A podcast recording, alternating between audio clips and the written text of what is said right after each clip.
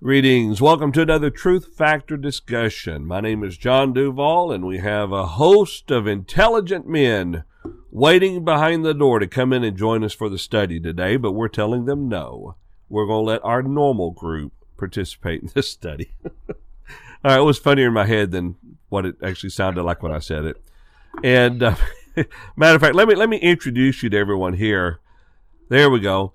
So up over in the left-hand corner there, you've got Brian, where the mouse is. All right, and then skip the middle hodgepodge, and you got Paul. And notice the similarity between Brian and Paul. They both have glasses. They both have similar hairlines on top of their heads. And then down here below Paul, we have Mr. Mike. And then to the left of Mike, we have Tom. And that's about the best I can do with Zoom multi-view mode. Anyway. So what we're doing is we're in our study of Romans, and we're currently, we'll be studying Romans chapter 6 here in just a couple of minutes. It is a very interesting chapter. The Apostle Paul having made the point that we're all justified by faith in Jesus Christ, but the justification, of course, comes from God. It is not of ourselves, and he explained the whole point of how sin came into the world and how salvation came into the world as well. When we hit Romans chapter 6, the Apostle Paul is going to paint the picture of what it is like after an individual becomes dead to sin, but alive in Christ. And there are some things that he points out there. They seem pretty obvious, but oftentimes we kind of get caught up in the ways of the world, and we forget that what we're doing is completely contrary to our servitude to God. And so Paul helps us to keep our eyes focused on that. In just a couple of minutes, though, we'll turn it over to Brian, who will be leading the study today. But before we do that, I want to ask Paul, if you would, to let everyone know how they can participate in today's study. If you'd like to participate with us today, you might consider looking at any of the social media like YouTube, Facebook, or Twitter, and you'd look for Truth Factor Live. And if you do that, you'll be able to find us very easily. If you make a comment in Facebook, in fact, we can bring that into our study today to introduce your thought. Also on the YouTube, if you're using YouTube and finding Truth Factor Live, it would be great for you to use their chat, because that's very easy for us to bring your comment, your question, your answer into our study today. We love interaction with those who are out there. You might also remember that we would like for you to, if possible, subscribe and click for notifications. And so I know on YouTube, that's the little bell for the notifications after you've subscribed. And that's helpful to us, and it also notifies you whenever we go live. John? Thank you, Paul. I appreciate that. All right, let me bring up to the forefront Mr. Brian Haynes from Portland, Oregon. Brian will be leading our study today of Romans chapter 6. How you doing, Brian? I'm doing really good today, and excited to get there. And here in just a moment, we'll have some reading going out there. I'm going to have Tom read for us Romans chapter 6, verses 1 through 9. As a reminder, in Romans chapter 5, the Apostle Paul was explaining the great grace of God, that Jesus would come and while we were yet sinners, die for us. And that by this great gift, grace was imparted, that those who were followers of Adam, meaning those who had chosen to sin, might, by becoming followers of Jesus, receive the grace of God and an inheritance, eternal life, the things that we greatly desire to know.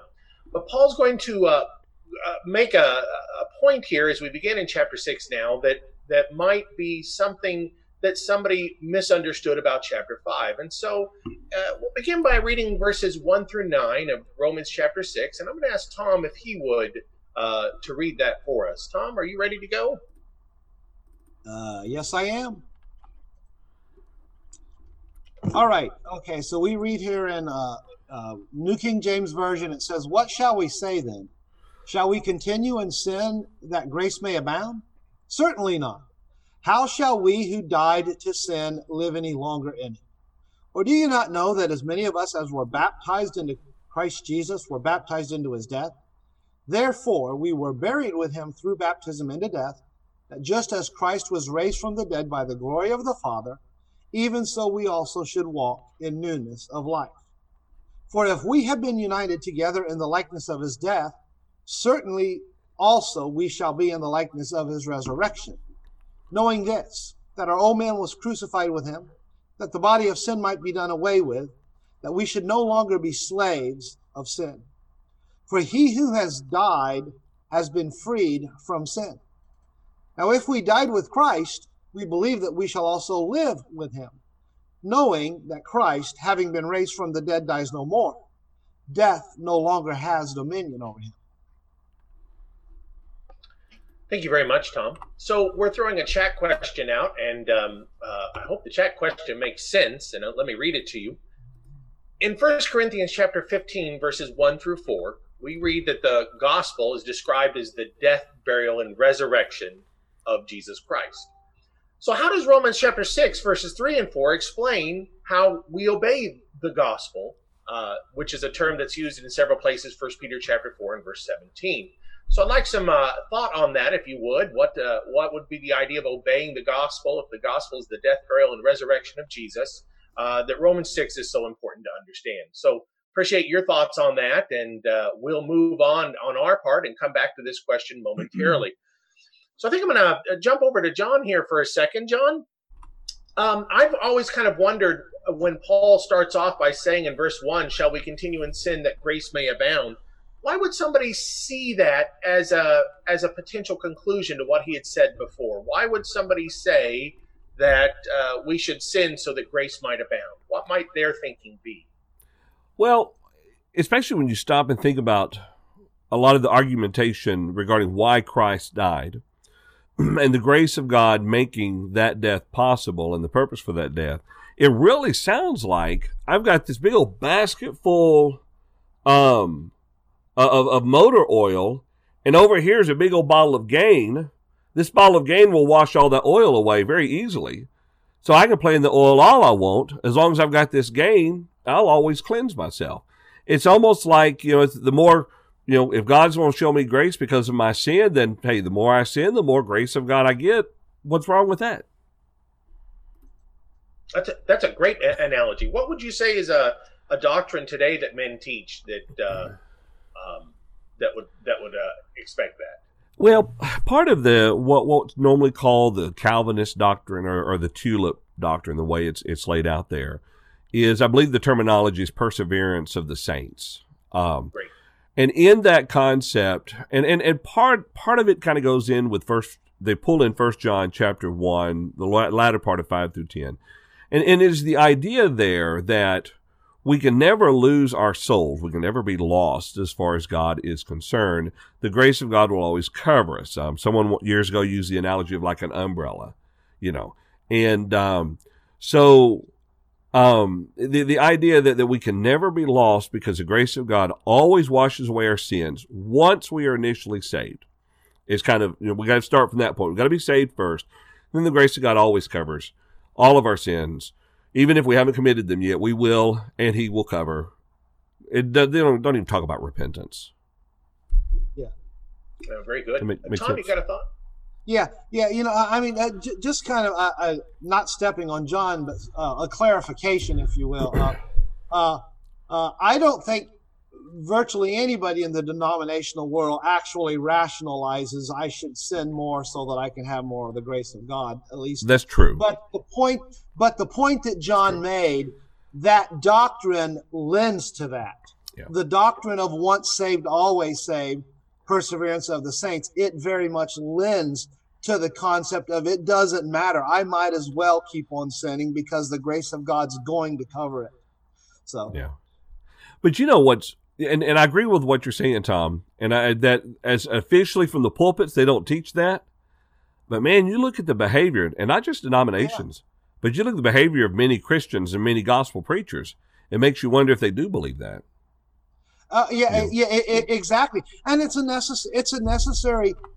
necessary conclusion of teaching once saved, always saved. I mean, when you teach that the impossibility of losing your salvation, why change unless just because you want to? Of course, that's what they emphasize. If you love God, you're going to change anyways. And then they've got the fallback. If you don't change, then you really didn't love God in the first place. Therefore, you never were saved. But that's a cop-out. No offense. That's a great observation, Tom. And it really is. You're right. These are some of the great problems of Calvinism. And it's kind of interesting, Paul here seems to be dealing with that very case that somebody who might try to make that case make. Let's go to our Paul for a second. And Paul, when he talks about the idea that we die to sin, what are some of the ways that those who are in Christ have died to sin? What does that mean exactly? Well, think of the statement that I think you brought out to the chat room, 1 Corinthians 15, that talks about the death, burial, and resurrection. I also thought about what Paul wrote when he wrote to the Galatians in chapter 2 and verse 20, where he says, I have been crucified with Christ. It is no longer I who live, but Christ lives in me. And so there's this transition that is taking place. And so that we are wanting to get sin entirely out of our lives. We know that in obedience to the gospel, we repent. At Pentecost, they were told to repent and be baptized in the name of Jesus Christ. In Acts 3, it says, repent and be converted. And so we know that there has to be this change that takes place. Jesus even said, unless you repent, you'll all likewise perish. And so here we have this repentance that's necessary. We have to turn away from sin. We have to change from just living in it to just going through life, not really concerned about it, to the fact that we're wanting to take it out of our lives. And he says, How shall we who died to sin live any longer in it? And so the Christian can't just say, well, I'm a Christian now, but it's okay for me to sin now and then. The Christian needs to have the attitude, I'm going to do everything I can to turn away from that and to turn to God in every way, in every aspect of my life. That's a great answer. I appreciate the fact that you kind of pointed to it two directions, the sins that I died to in the past and the sin that is around me now that I am dead to as well. And that was exactly what I was hoping we might get to too. Tom, I'm going to throw a question at you, but Tom, I'm going to be honest, I don't know the answer to this question. And that means you get the excuse of saying, if you don't either, we're both going to be on the same page. Tom, I've always wondered about the language that it always speaks in the Bible, that it's always specific to state that God raised Jesus from the grave. It never says that Jesus raised himself. Do you think there's significance to that? What would you say? Actually, I do. Yeah. I think the significance is the fact that when Jesus died, it was an act of faith. And so I think that's the point. God raised him from the dead. Yeah, and just as God raised Jesus from the dead, so Jesus and God can raise and will raise us from the dead. So. I never thought of it that way, Tom. That's fantastic. Mike, have you got a thought that you want to throw or... Well, I agree heartily with Tom's statement. Had God not raised Christ from the dead, there'd have been no proof conclusively that Jesus was indeed the Son of God. Or that he was dead. Well, every individual that had been raised from the dead had been raised through the agency of some man, even under the Old Testament. Prophets raised the dead. Obviously, God did it, but did it through the prophets. In the New Testament, Jesus raised the dead. There wasn't any human, though, involved in the resurrection of Christ. That's why Acts 17:31 says, he's given assurance unto all men everywhere, in that he, God, hath raised him, Christ, from the dead. I agree that it was an act of faith, but by the same token, had God the Father not done that, then there would have been no proof that he was the Son of God. No man of earth would have raised him. No man could have. Guys, these are great answers. You've both kind of opened my understanding a little more, and I appreciate that. Those are really good thoughts about something I've kind of wondered about many times, and you've both given me something really great to think about. Mike, go ahead, Tom. I'm sorry. Yeah, I was going to say, and going along, I think I kind of interrupted Mike, but I mean, just add to that the fact that if Jesus raised himself, that would lend to the argument: did he really die? So. I mean, and that builds on the point that Mike is making there. Somebody had to raise him, just like every other person that was raised by Jesus, and even going back to the Old Testament, was raised by somebody. So that's a point. That's just really some great answers, guys. I'm going to jump over to Mike for a second. I'm going to say, Mike, the question I have from verse 7, it says, for he who has died has been freed from sin. So he's speaking of us being freed from sin. Yet he's going to go on, especially in chapter 8, to talk about, the sinful flesh, that our flesh has a desire to sin. So if we still have the desire to sin in the flesh, how is it that we're freed from sin? Our souls have been freed from it. We need to make our minds follow that soul redemption. I like Colossians 3 and verses 1 through 4 as an explanation of this. There, Paul said, if you then be risen with Christ, well, the only way to do that is baptism. And we've discussed that down through verse 6. If you then be risen with Christ, seek those things which are above, where Christ sitteth on the right hand of God. Set your affection on things above, not on things of the earth. Now notice how he says it. For ye are dead, and your life is hid with Christ in God. Then the next verse, when Christ, who is our life, shall appear, then shall you also appear with him in glory. How dedicated are we to serving Christ? And Paul will deal with that as we go on through the chapter in being freed from servant of sin to becoming now faithful servants to Christ. It's kind of a play on the word slave as we go through this chapter, but that's the idea of it. We do not any longer allow sin to reign and rule our mortal body. Christ now lives and reigns within us. That's a great answer. You know, I want to tell our audience a second that the rest of us are able to look at the questions a few minutes ahead and prepare our answer. Mike has to do it completely off the cuff. So I want you all to be very impressed that Mike is able to bring such knowledge to bring an answer so readily and so well. John, did you have any thoughts to add to either of the last 2 points? Well, I did, Brian. I'll take the most recent one first, and then I'll throw in the other one. If Jesus had not died upon the cross of Calvary, it still would be possible for me to clean up my life, okay? I could stop swearing, stop lying, stop stealing, stop cheating on my wife. I could stop all those things of my own will and determination, but I would not be saved.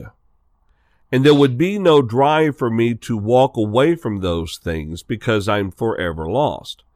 You think about that. When he died, he not only made it possible for us to be forgiven of our sins, but now we have the motivation to defeat our sins. You know, without his death, there's not even the motivation to defeat him, although we could attempt to do that, but it wouldn't save our souls.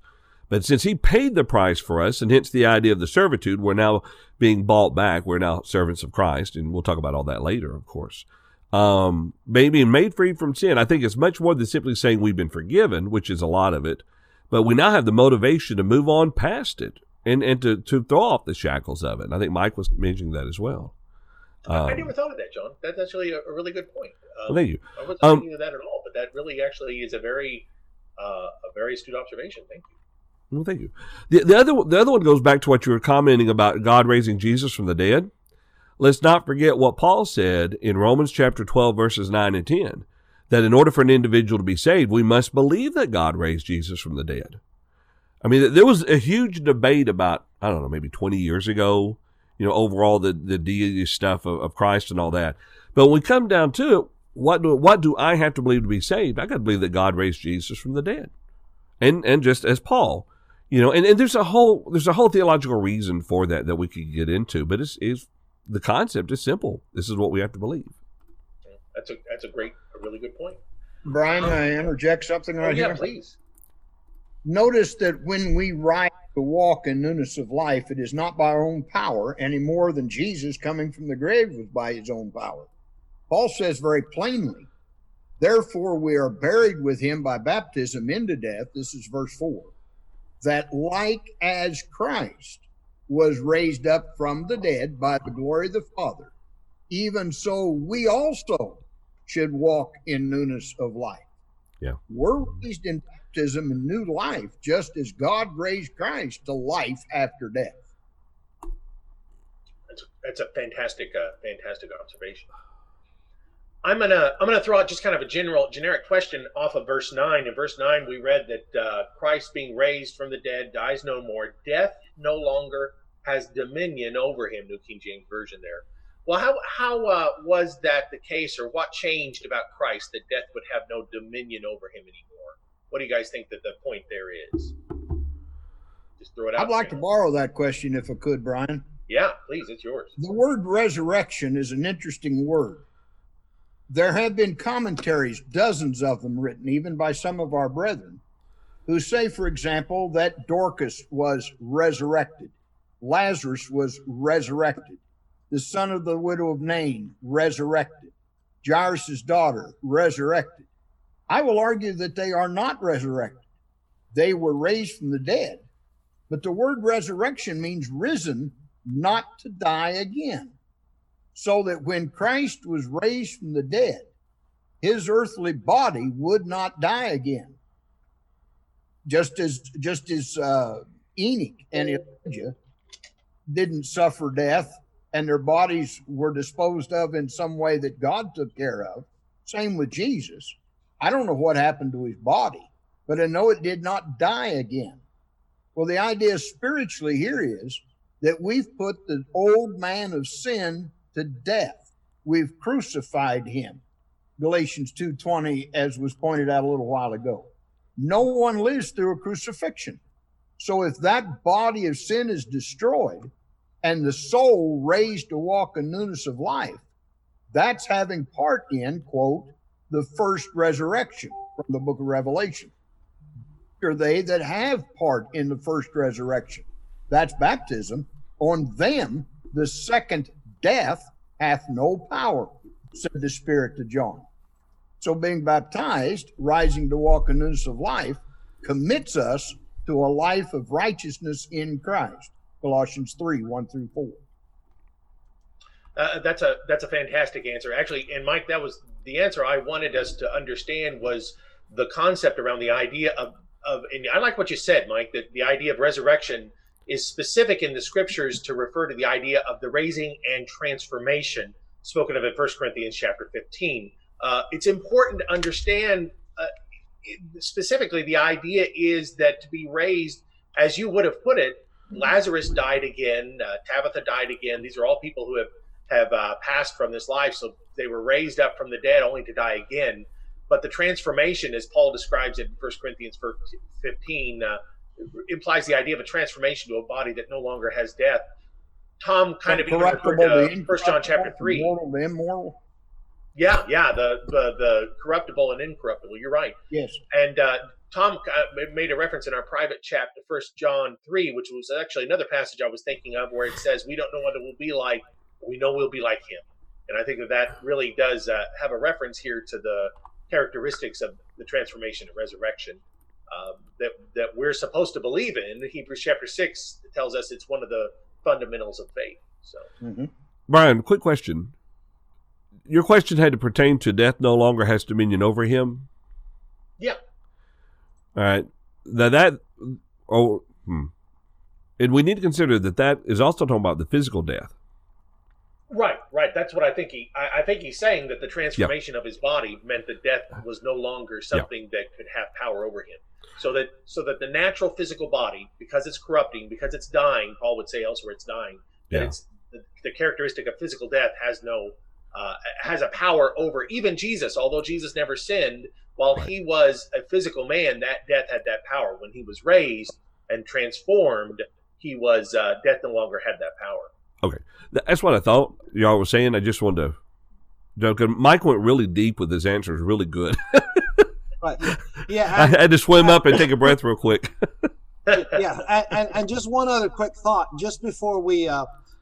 Just before we started the study of Romans, we did a short study on evidences, and we talked about the resurrection. And I think one of the points that was made is that when Jesus was raised, he was different. I think that's evident by the appearances that people had to take a second look. Right. But it was clearly his body. And that's the point to emphasize is in all of that. So there was something different about him, which is why he wasn't going to die anymore. Right. You know, and Tom, what's important about that is there are some today that don't believe, even among brethren, that don't believe in a resurrection. They believe that there is no resurrection coming, or a day of resurrection, or a day of judgment. And that's, you know, the Bible, of course, talks about the shipwreck of faith that comes by those that deny the resurrection. Yeah. So I guess it's time for us to go back to our chat question. It looks like we got a couple of answers. We got one in one on our Facebook chat and one on our YouTube chat. So which one do we want to bring up first there, John?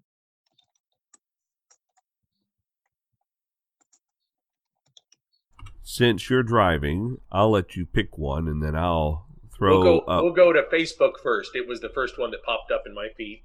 Okay. And that was an answer given by Dan Gatlin, who's been a guest here too. And Dan tells us that the answer is baptism. Represents the death and burial of the old man and the rising to walk in the newness of life. And that's exactly right, Dan. That was what we're looking at here. Gregor gives us a little more thought to a different direction in a sense. He says, the gospel being our path to righteousness, if we do not have the faith to follow his path, how can we partake in those blessings? If we don't die to sin, we can't be raised in purity. So Gregor really gave us a sense, too, of the idea of following Christ, in baptism, too. So we get a sense of that as well. So I'm really appreciative of those comments, guys. Thank you so much to our chat for giving us that. Now we're going to go on in Romans chapter 6, and we're going to read verses 10 through 14. And I'm going to ask Paul, if he would, to read for us Romans chapter 6, verses 10 through 14. Be happy to do that. The scripture there says, "For the death that he died to sin once for all. But the life that he lives to God. Likewise, you also reckon yourselves to be dead indeed to sin, but alive to God in Christ Jesus, our Lord. Therefore, do not let sin reign in your mortal body, that you should obey it in its lusts. And do not present your members as instruments of unrighteousness to sin, but present yourselves to God as being alive from the dead, and your members as instruments of righteousness to God. For sin shall not have dominion over you, for you are not under law, but under grace." So we're going to throw a chat question out there, and hopefully it's not too complicated of a question. So he mentions there in verse 12, do not let sin reign in your mortal body. So the question is, how could we let sin reign? How can we let sin reign in our mortal body? How is what would that mean when he warns us about that? So if our chat can give us some thoughts on that, we'd appreciate it. Let me jump over to John and ask him a couple of questions here. John, the language here he talks about is being dead to sin in Christ. And I'm wondering what exactly that means. And what I mean is, how does that manifest itself? How does it make itself? How do I understand the idea of sin being dead? Does that mean I'll never sin again once I become a Christian? Does all of my desire to sin now leave if I've become a Christian? And I might suggest maybe some people say that. John, what do you think about that? Well, I wish you'd give me an easier question. No, actually, I do think that the concept of the answer here is on a kind of a simple level, but at the same time, the application of that says a lot about our hearts when an individual's converted to Christ. The concept of being converted to Christ, being converted to the gospel, is a complete change of mind, and therefore even we put to death the old man of sin. We're putting to death, what we used to formerly desire. We have the control over, and we no longer let those desires control us. So when he says, "Likewise, you also reckon yourselves to be dead indeed to sin, but alive to God."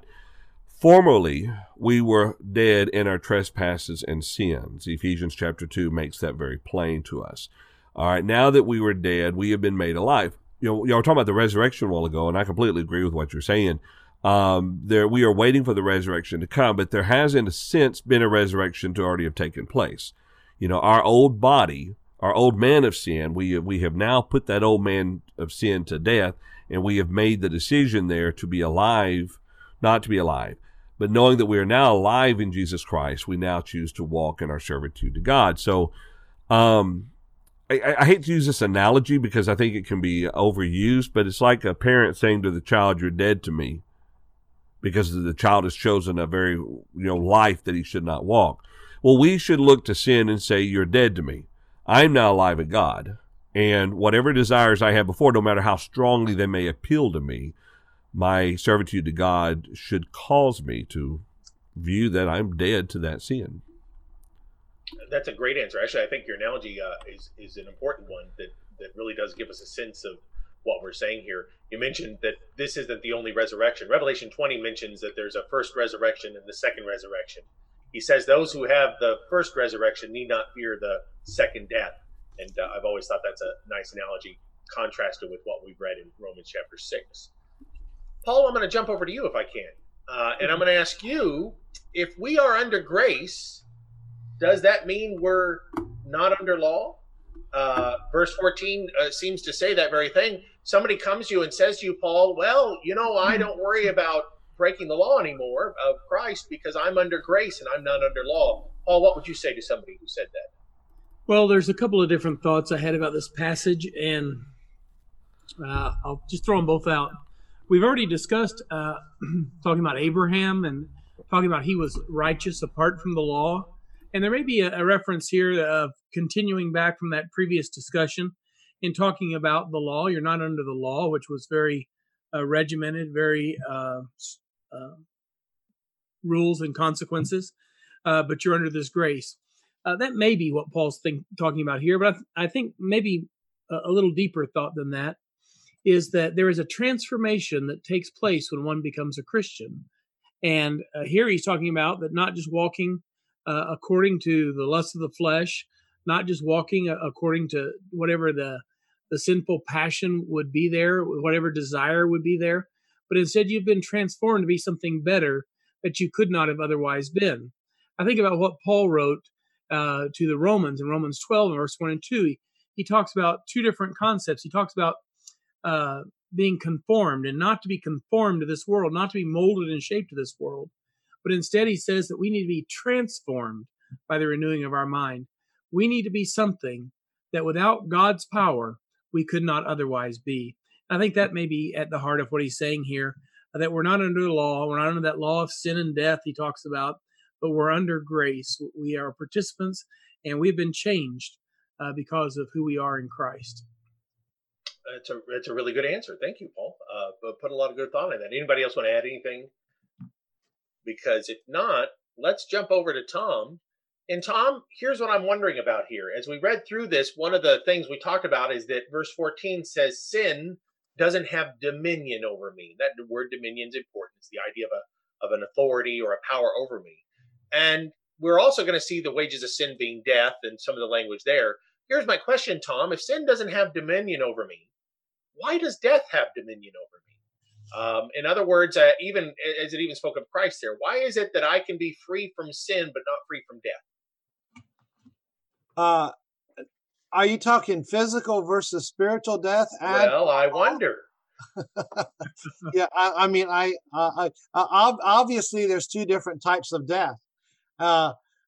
Physical death is the consequence of the sin of Adam. So. And we've talked about that a little bit before. We don't inherit the sin of Adam, contrary to what many in the denominational and religious world teach. Catholicism teaches that. We inherit, but we do inherit the consequences of the sin of Adam. And one of those consequences is the fact that all men are going to die physically, materially. So he's obviously not, when he talks about that, or when we understand that, it doesn't mean we're not going to physically die. But if we're living the way that we ought to, we will not be hurt by the second death, something that you alluded to a few moments ago, because we've been part of the first resurrection. And so I think that's what we're dealing with here. Very good. Very good, Tom. And it is important, like I said, that we see the word dominion used twice here. Used back with verse 9 about death having a dominion over Christ until he arose from the grave, and then that dominion was taken away. So we rightly see, just as you talked about here, we're not necessarily talking about the dominion of physical death, which is there till we're raised from the dead. But the second death is the one that we're, Revelation 20 would point to us, that we're ready for. If there's no other thoughts, let's go back to our chat question. I see we've got an answer in our Facebook. Oh, we have two answers. So we have one in our Facebook and one in our YouTube. It looks like Dan Gatlin and Facebook got back to us first. So I'm going to grab him first if we can grab that comment. Dan said the question was, how can we let sin reign in our mortal body? And Dan Gatlin said, by sinning, by following our passions and desires without attempting to keep those under control. Daily self-discipline is essential to be saved. Dan, that could be a sermon, right? Daily self-discipline is essential to be saved. That's a profound and important idea. Thanks for that, Dan. Now let's jump over to Facebook, or I'm sorry, to YouTube. And in our YouTube chat, Gregor Hinckley gives us James 3, verses 14 and 15, which speaks about the sensual as demonic, sensual being carnal or physical things, especially pleasure. If we seek these things, sin reigns in our lives. I really like the idea that if we put the two thoughts together, self-discipline versus living a sensual life that our two comments gave us, we really get a pretty full idea of what we pursue and what we turn away from. So guys, I really appreciate your answers on that. And we'll continue on here through the last part of this. And Mike, I'm going to ask you to do our reading for us. I'm going to ask you to read Romans chapter 6, verses 15 through 21. So Mike, I'm going to guess we're reading out of the King James Version. We are, because I've still got my New King James Bible down at Orleans, and that is perfectly fine. Friday, I can get out of this house, hopefully by Friday. Yeah, that's perfectly fine. I did preach last Sunday, planning on going to Bible study tonight, but other than that, I've been confined and I'm getting tired of it. Yeah, just so our audience knows, Mike's also got had his knee replaced. I wanted to find a picture that I saw recently of Mike, and he's sitting in his chair, and there's a calf visiting him. Yeah, and I really wanted to share that picture with our audience because it's quite the picture of there's Mike and there's a calf. 4-day-old calf, only weighed 65 pounds, and that's my granddaughter's 4-H project, and she wanted to bring it in and show it to Papa. Yeah, it was a good picture. So Mike, go ahead. Hey Brian, real quick before we start, are we saying here that Mike is a partially new man? Oh, there you go. That's right. Yeah, he's a partially new man. Yeah. Sorry. Yeah. One piece of it, Mike. Well, as one brother said, this knee's under warranty. So we'll see for how long. Okay, from Romans 6, verse 15 down through verse 21. What then? Shall we sin because we're not under the law, but under grace? God forbid. Know ye not that to whom ye yield yourselves servants to obey, his servants ye are to whom ye obey, whether of sin unto death or of obedience unto righteousness. But God be thanked that you were the servants of sin, but you have obeyed from the heart that form of doctrine which was delivered you. Being then made free from sin, you became the servants of righteousness. I speak after the manner of men because of the infirmity of your flesh. Whereas ye have yielded your members servants to uncleanness and iniquity to iniquity, even so now yield your members servants to righteousness unto holiness. For when you were servants of sin, ye were free from righteousness. What fruit had ye in those things whereof ye are now ashamed? For the end of those things is death. Thank you very much. So we'll go ahead and throw our chat room question out there. It's a little easy. So, but if you have some other thoughts to add to it, we'd be grateful for that as well. The question is, what is the doctrine, and it should say which we obeyed for salvation? What is the doctrine which we obeyed for salvation that he references as we read through here, talking about what we did to be saved, verse 16. So tell us, give us the answer to that one. As I said, I don't think it's too complicated, but maybe you want to add a little more to it. We'd be grateful to hear that. And I think I'm going to jump over to Mike, who just finished our reading for us. Mike, I have a question here. We're a little further on in Romans. We're going to be told that we have liberty in Christ. Yes. Does it make sense to say we have liberty in Christ, and then we just read that we are slaves of Christ? What do you think about that? Makes perfect sense when you keep those two things in their proper context. Here, you have to understand that we were enslaved, if you will, to sin. Verse 16 helps us with that quite a bit. Know ye not that his servants ye are, to whom you obey, whether of sin unto death, of obedience unto righteousness. Once we were slaves of sin. After baptism, we belong to Christ, being purchased by his blood. The interesting thing is, by belonging to Christ, he obviously owns us. We're purchased by his blood.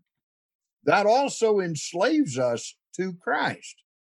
But with Christ, our liberty, as we will read later, our liberty is we are free to live and move and have our continued being here on the earth as long as our minds tell us what to do by way of Christ. I made the statement one time in a gospel meeting that kind of got me in trouble because I wasn't clear about how I stated it. But it's my conviction that no Christian really has the right to think for himself. At Philippians 2 and verse 5, Paul said, "Let this mind be in you, which was also in Christ Jesus." While we certainly have choice, as a Christian, we should ask first, what would my Lord say? What would my Lord do? Where would my Lord go? And how would he perform these actions? And by searching the scriptures, act accordingly. Our life is no longer our own. It belongs to Christ, and therefore we are slaves to our master, Jesus. That's fantastic, Mike. Thank you very much for kind of giving us some direction on that. I'm going to jump over to John here. John, I really always find this terminology about being a slave to sin interesting. You know, he talks about being a slave to sin and being a slave of unrighteousness. But John, what would you say, how would you say Satan fits into that picture? Are we also slaves to Satan? What do you think goes on here? We are only a slave to the one we choose to serve, effectively. And so... And you remind me again what verse we're looking at. Second. Well, we were talking about verse 20. He talks about being slaves of sin. Yeah. I think verse 17 into the 2. Now this is going to sound a little bit odd, especially in light of what Peter says about the devil goes about like a roaring lion. Okay, but I really think when it comes down to the application, we are serving sin and not seeking to serve the devil. All right. I know a lot of people who will do things. I mean, they'll do things that are clearly sinful, and their mind isn't, oh, I'm serving the devil. Okay. Their mind is they are going to do what they want to do. And so they literally become a servant of sin because they've chosen not to follow Christ. And so maybe that's what he's talking about. It's not so much just being servants of the devil. We only are if we choose to follow Christ, okay? But I think the more practical application is that we are servants of sin when we choose to walk after sin. James makes the point that every man sins when he is drawn away by his own desires and enticed, you know. And so I think that may be what Paul's talking about here. You know, it's very interesting, John. One of the things I was thinking of as we study this is that there is no statement in the Bible that uses the term slave as with Satan. Yeah. I mean, it speaks of some being ministers of Satan and serving Satan in a sense, but the idea of our slavery is typically spoken of with our sin. And yeah. I think that idea oftentimes is that we need to appreciate, as James would say in James chapter 1, sin comes about with our desires, you know, and our disobedience. And so it really, I think that there's the significance of what you're saying. Yeah. Other than getting in a lot more trouble, I'll say this too. We are the devil when it comes to our own lives, in a matter of speaking. Well, it's kind of interesting when Jesus told Peter, you know, get behind me, Satan. Yeah. You know, the language of a statement like that is he, you know, what is the implication there? And of course, the word Satan means adversary or opponent, you know, or accuser. Those are all different terms that the word devil means too. And so we would understand that, you know, there are things about that would be true. Yeah. I'm not saying there's not a devil. I'm just saying. Yeah, right. No, right. I get what you're saying. Let's go ahead. I'm going to read the last two verses here, and then I want to take our conversation a little different direction. I want to talk a little more about wages of sin and consequences of sin. So let me read these last two verses here, and we'll give a little more time to our chat question and come back at the end for that. Verse 22, but now having been set free from sin and having become slaves of God, you have your fruit to holiness, and the end everlasting life. For the wages of sin is death, but the gift of God is eternal life in Christ Jesus our Lord. There's some real important things there in Romans chapter 6, verse 23, a very important declarative statement that's made. And I want to talk about that for just a few moments. Let me begin by asking Paul, what are the wages of sin? I think Paul had to step away. I'm sorry. Let me jump over. And I also just knocked my notes loose. Brian, I forgot to turn my camera back on. Oh, okay. I'm sorry. So, Paul, the question was, what are the wages of sin? He references here. Well, he contrasts two things. The wages of sin are death. Wages are death, but the gift of God is eternal life. So, I think Tom made reference earlier to that spiritual death, the separation from God that takes place when we sin. And so there is that separation, that death that occurs between us and God. And the wages of sin, what sin pays, is death. So, the idea here, and we're going to try to make a couple of specific points about all this, is that the death that we refer to, we know there's two deaths. Revelation 20 speaks of a second death that we want to consider here versus the first death. Let's try to understand something. Tom, you said something earlier that's kind of important to us. You talked about the idea of death, physical death being something that had come down through Adam, spiritual death being something that we received because of our sin. Let's use a word here, and I want you to kind of explain what we're talking about when we say, well, how would this be a distinction between the wages of sin, which is spiritual death, and the consequence of sin, as you talked about with Adam and physical death? What's the difference between the wages of sin and the consequences of sin? Well, believe it or not, it wasn't too long ago, at least to the best of my knowledge, where it kind of dawned on me on this text, the idea of a wage. A wage is something that you earn. A wage, when you think about a wage at a job, you get paid for what you've done and you're entitled to it. And quite honestly, your employer cannot take that away from you legally, or ethically, or any other way. It's yours. A consequence may not be your fault. And so I think that's the difference between a wage and a consequence. When you talk about a wage, you earn it. And it's kind of interesting to note that language as it is used in this verse here, the wages of sin is death. That tells me that if you die spiritually, it's nobody's fault but your own. You earned it. Did we earn Adam's death? No, and that's kind of the point. It's a consequence, I mean, it's like somebody that gets hit and wounded by a drunk driver. Wasn't their fault.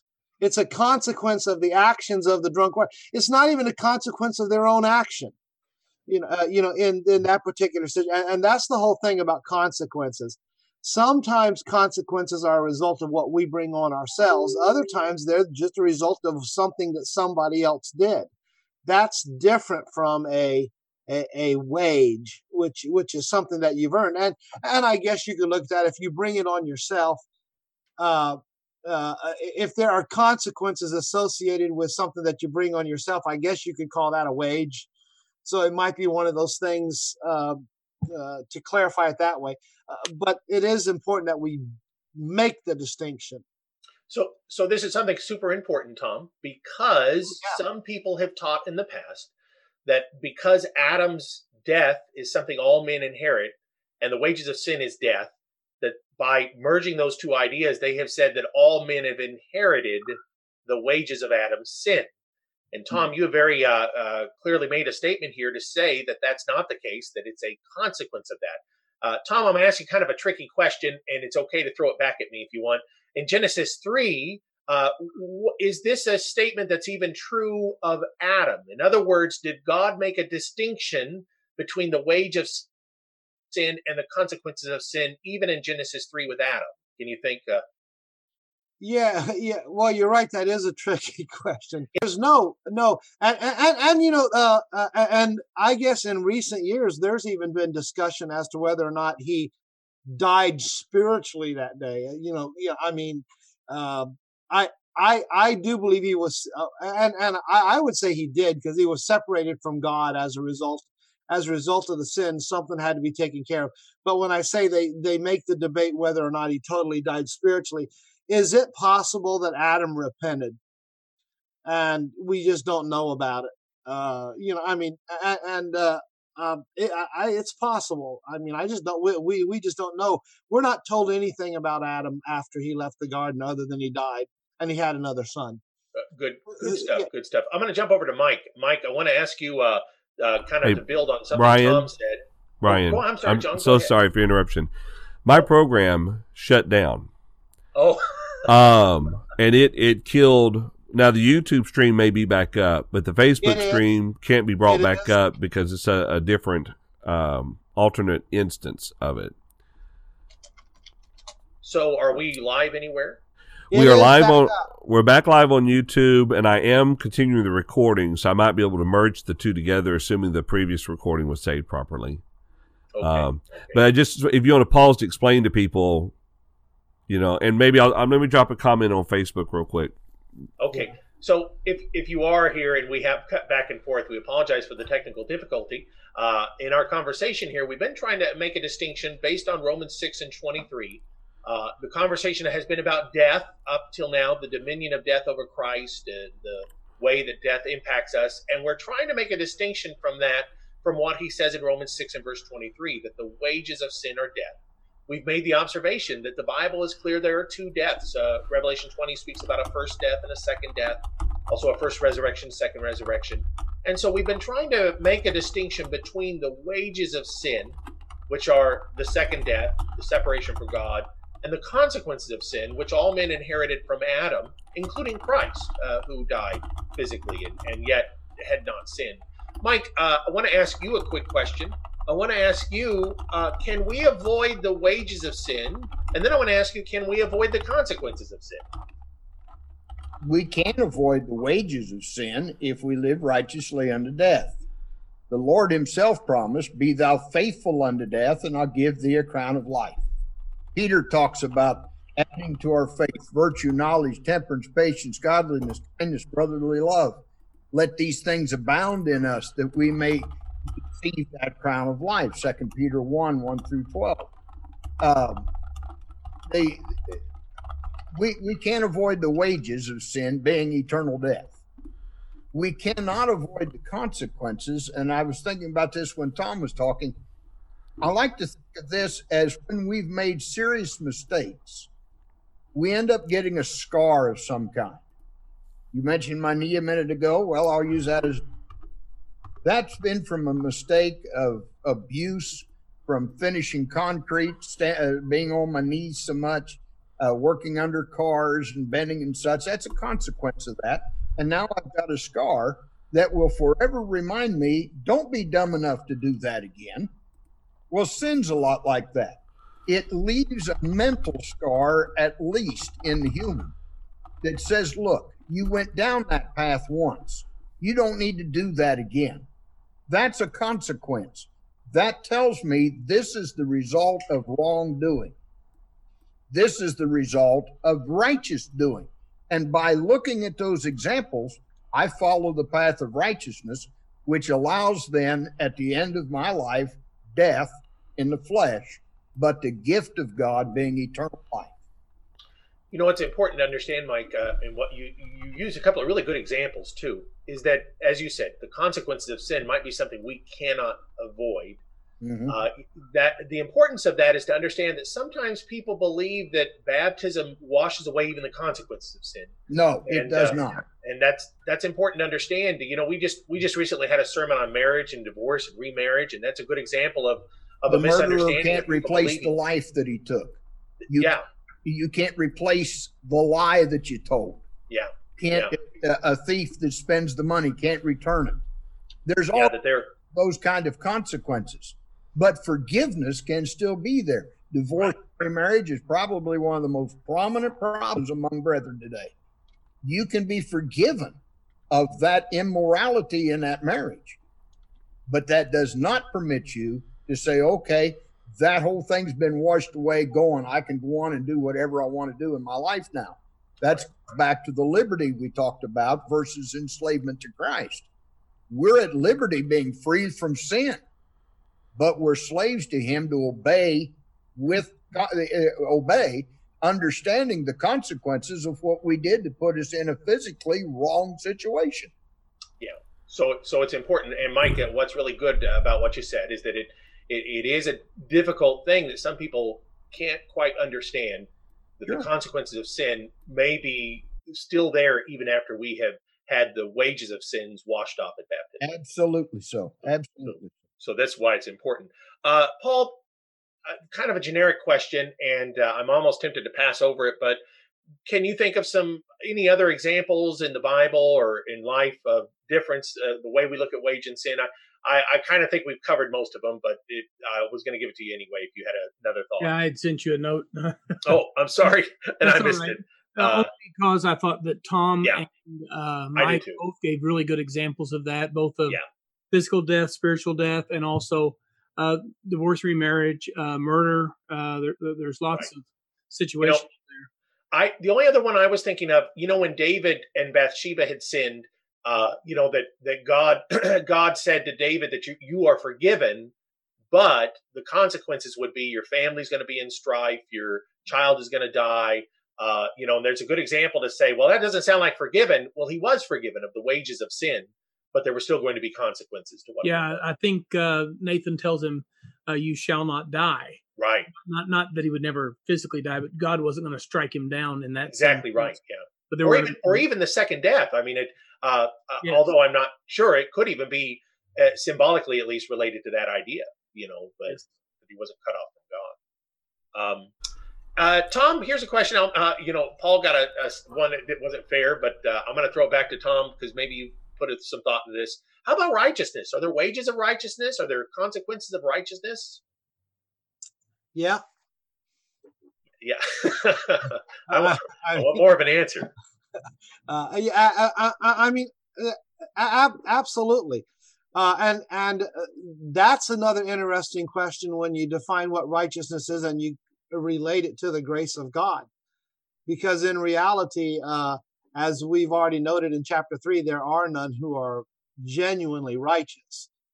Even though we may be righteous now, we've hungered and thirsted after righteousness, and because of the grace of God, we have been made righteous, but it has something to do with our conduct. And yes, there are consequences and wages associated with that.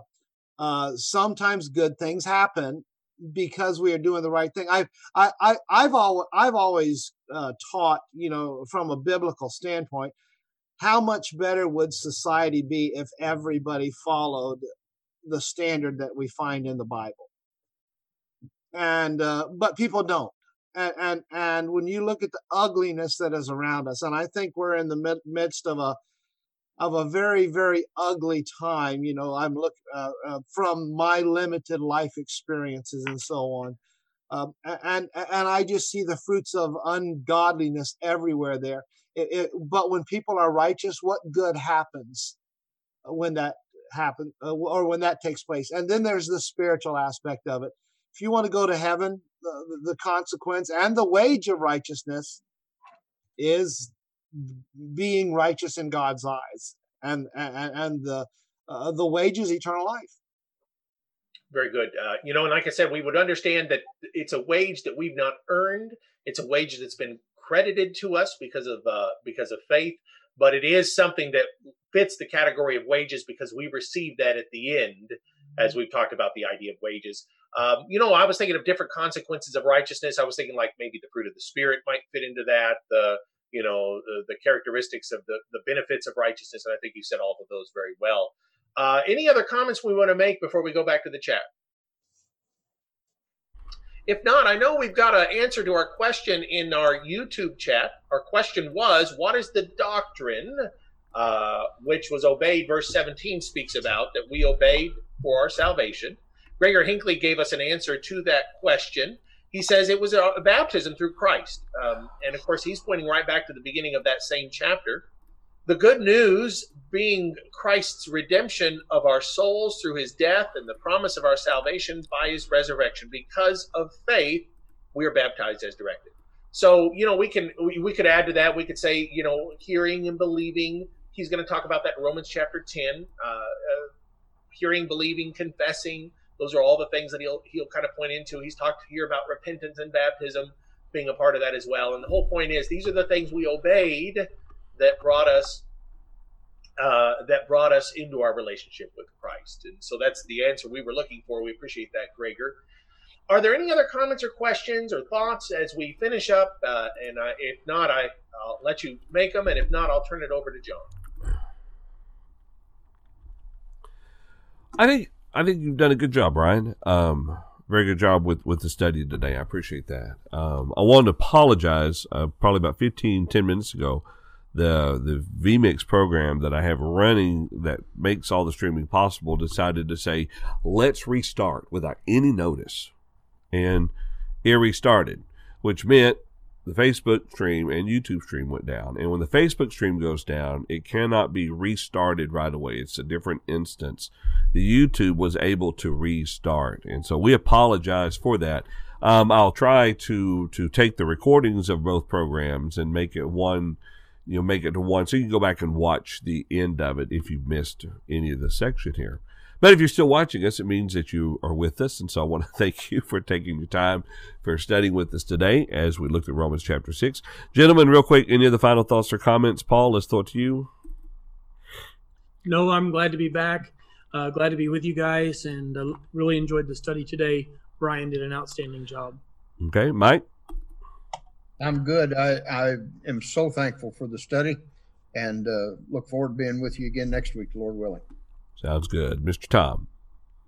No, appreciate the study. It's an important passage talking about we determine the outcome of our lives. Who are you going to serve? That's right. That's right. Well, thank you so much for joining us for our study today. If everything goes according to plans, or as we try to say, and we do mean, Lord willing, we'll continue our study with Romans chapter 7. That'll be next Wednesday at 11 o'clock a.m. Central Time. In the Eastern Time Zone, that'll be at noon. 9 a.m. Pacific Time. And 10 a.m. Mountain Time. That's right here at live.truthfactor.com. Have a wonderful week.